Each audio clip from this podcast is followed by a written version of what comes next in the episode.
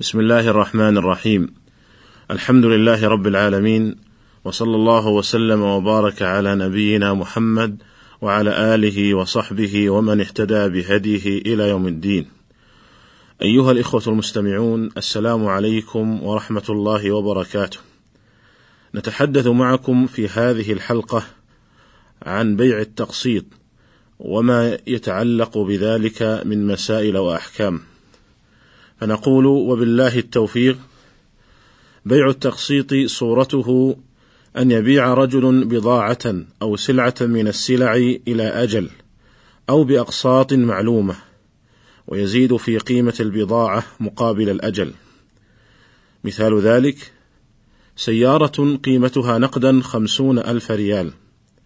أراد رجل أن يشتريها بالتقسيط لمدة سنة بستين الفا يسدد منها كل شهر قسطا بخمسة آلاف ريال.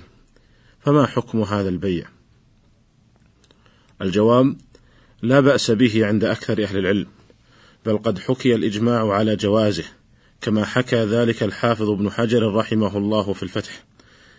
ومما يدل للجواز قول الله تعالى يا أيها الذين آمنوا إذا تداينتم بدين إلى أجل مسمى فاكتبوه. ولم يشترط سبحانه أن تكون المداينة بسعر الوقت الحاضر.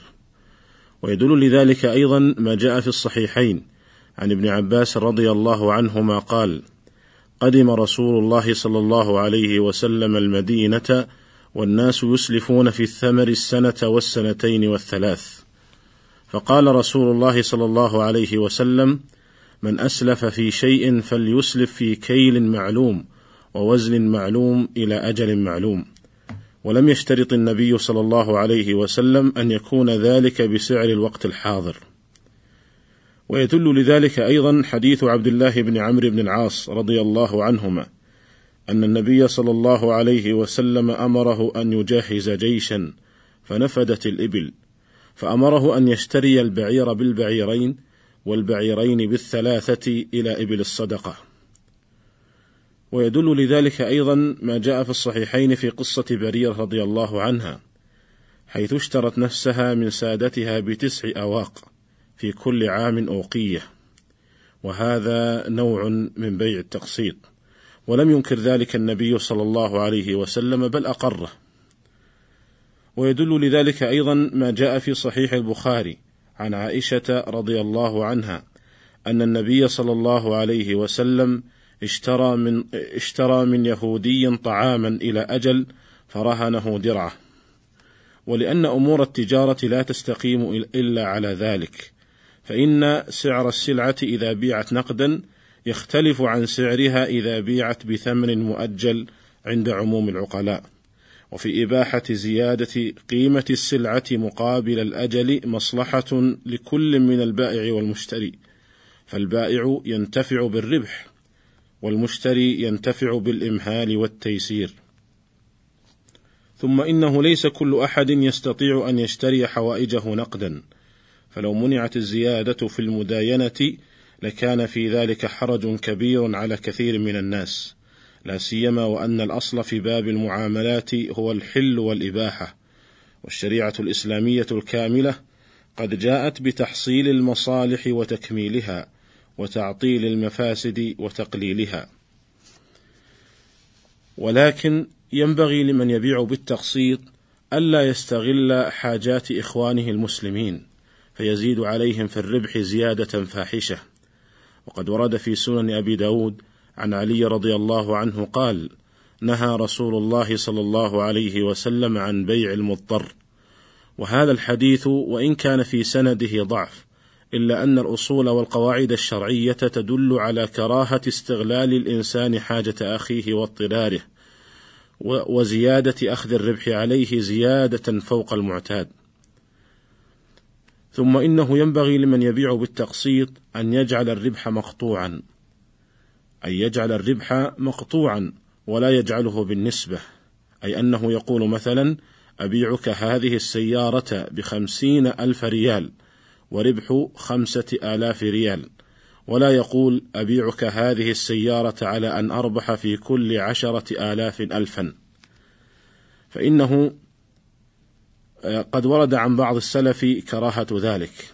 قال الموفق بن قدامة رحمه الله المرابحة أن يبيعه بربح فيقول رأس مالي فيه مئة وربح عشرة. هذا جائز لا خلاف في صحته ولا نعلم أحدا كرهه.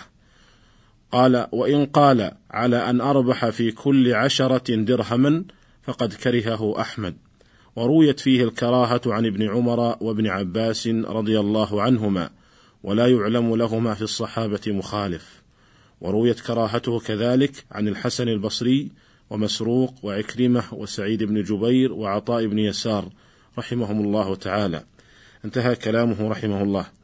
ووجه الكراهة شبهه ببيع دراهم بدراهم. قال الإمام أحمد كأنه دراهم بدراهم. ولكن هذا المروي عن بعض السلف إنما هو مكروه مجرد كراهة لا أنه محرم. ولذلك قال الوزير بن هبيرة رحمه الله اتفقوا على أن ربح المرابحة صحيح وهو أن يقول أبيعك والربح في كل عشرة درهم. وكرهه أحمد لشبهه بيع العشرة بأحد عشر لا أنه منه حقيقة وإلا لحرم. أيها الإخوة المستمعون هذا ما يتعلق ببيع التقسيط وظاهر مما سبق أنه بين طرفين فقط. ولكن ما الحكم فيما لو طلب شخص من آخر أو من مؤسسة أو من مصرف أن يشتروا له سلعة معينة؟ ثم يشتريها منهم بالتقسيط. هذه المسألة يسميها بعض المعاصرين ببيع المرابحة للآمر بالشراء. وقبل أن نتكلم عن حكمها الشرعي نضرب مثلا لتتجلى به صورة المسألة فنقول هذا رجل يريد سيارة معينة وليس عنده نقد يشتري به هذه السيارة. فذهب إلى مؤسسة وطلب منها أن تشتري له تلك السيارة ثم يشتريها هو من المؤسسة بالتقسيط. فما حكم هذا العمل؟ نقول لا يخلو الأمر من حالين. الحال الأولى أن يتفق ذلك الرجل على أن تقوم تلك المؤسسة أو المصرف بشراء تلك السلعة المعينة ثم بيعها عليه بالتقسيط. فهذا محرم. لأن هذا الاتفاق هو في الحقيقة عقد لأنه يتضمن اتفاقا بين إرادتين على إنشاء حق. وإذا كان عقدا فتكون تلك المؤسسة أو المصرف قد باع ما لا يملك. وقد قال النبي صلى الله عليه وسلم لا تبع ما ليس عندك ثم إنه حيلة على الإقراض بفائدة فكأن هذه المؤسسة أو المصرف قد أقرضت هذا الرجل قيمة هذه السيارة مع فائدة معينة وقد جعلت هذا البيع الصوري حيلة على ذلك القرض المحرم. وقد أشار بعض الفقهاء المتقدمين إلى ذلك. قال الحافظ ابن عبد البر رحمه الله إذا طلب رجل من آخر سلعة يبيعها منه بنسيئة وهو يعلم أنها ليست عنده ويقول له اشترها من مالكها هذا بعشرة وهي علي باثني عشر إلى وهي علي باثني عشر إلى أجل كذا فهذا لا يجوز لأن معناه أنه تحيل في بيع دراهم بدراهم تحيل في بيع دراهم بدراهم أكثر منها إلى أجل بينهما سلعة محللة. انتهى كلامه رحمه الله. وأقول إن هذا مع الأسف هو واقع كثير من البنوك اليوم حيث يجرون عقود بيوع التقسيط على سلع لم يتملكوها بعد. الحال الثانية ألا يحصل تعاقد سابق بين ذلك الرجل وبين تلك المؤسسة أو المصرف على إتمام عملية الشراء، وإنما يحصل مجرد وعد، وإنما الذي يحصل هو مجرد وعد من تلك المؤسسة أو المصرف بأنه إذا اشترى تلك البضاعة فسوف يبيعها لذلك الرجل، ووعد من ذلك الرجل بأنه سوف يشتري تلك البضاعة. فهذا يجوز بشرطين. الشرط الأول أن يكون الاتفاق بينهما مجرد وعد بالبيع ووعد بالشراء. وهذا الوعد غير ملزم لكل منهما.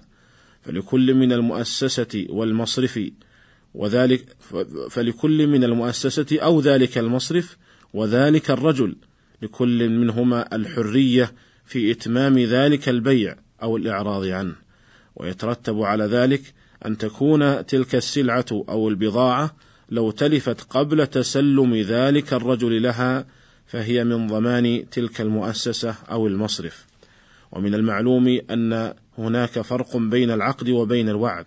فالعقد ارتباط منجز وأما الوعد فهو مجرد إبداء الرغبة في الشيء. الشرط الثاني الا يقع العقد بينهما إلا بعد قبض تلك المؤسسة أو المصرف للسلعة أو البضاعة واستقرارها في ملكه. وإذا تحقق هذان الشرطان فلا مانع من جواز هذه العملية. وقد قرر ذلك مجمع الفقه الإسلامي الدولي التابع لمنظمة المؤتمر الإسلامي في دورة مؤتمره الخامس. وجاء في القرار المواعدة وهي التي تصدر من الطرفين تجوز في بيع المرابحة بشرط الخيار للمتواعدين كليهما أو أحدهما. فإن لم يكن هناك خيار فإنها لا تجوز لأن المواعدة الملزمة في بيع المرابحة تشبه البيع نفسه حيث يشترط حينئذ أن يكون البائع مالكا للمبيع حتى لا تكون هناك مخالفة لنهي النبي صلى الله عليه وسلم عن بيع ما ليس عنده. ونكتفي بهذا القدر في هذه الحلقة وإلى حلقة قادمة إن شاء الله. والسلام عليكم ورحمة الله وبركاته.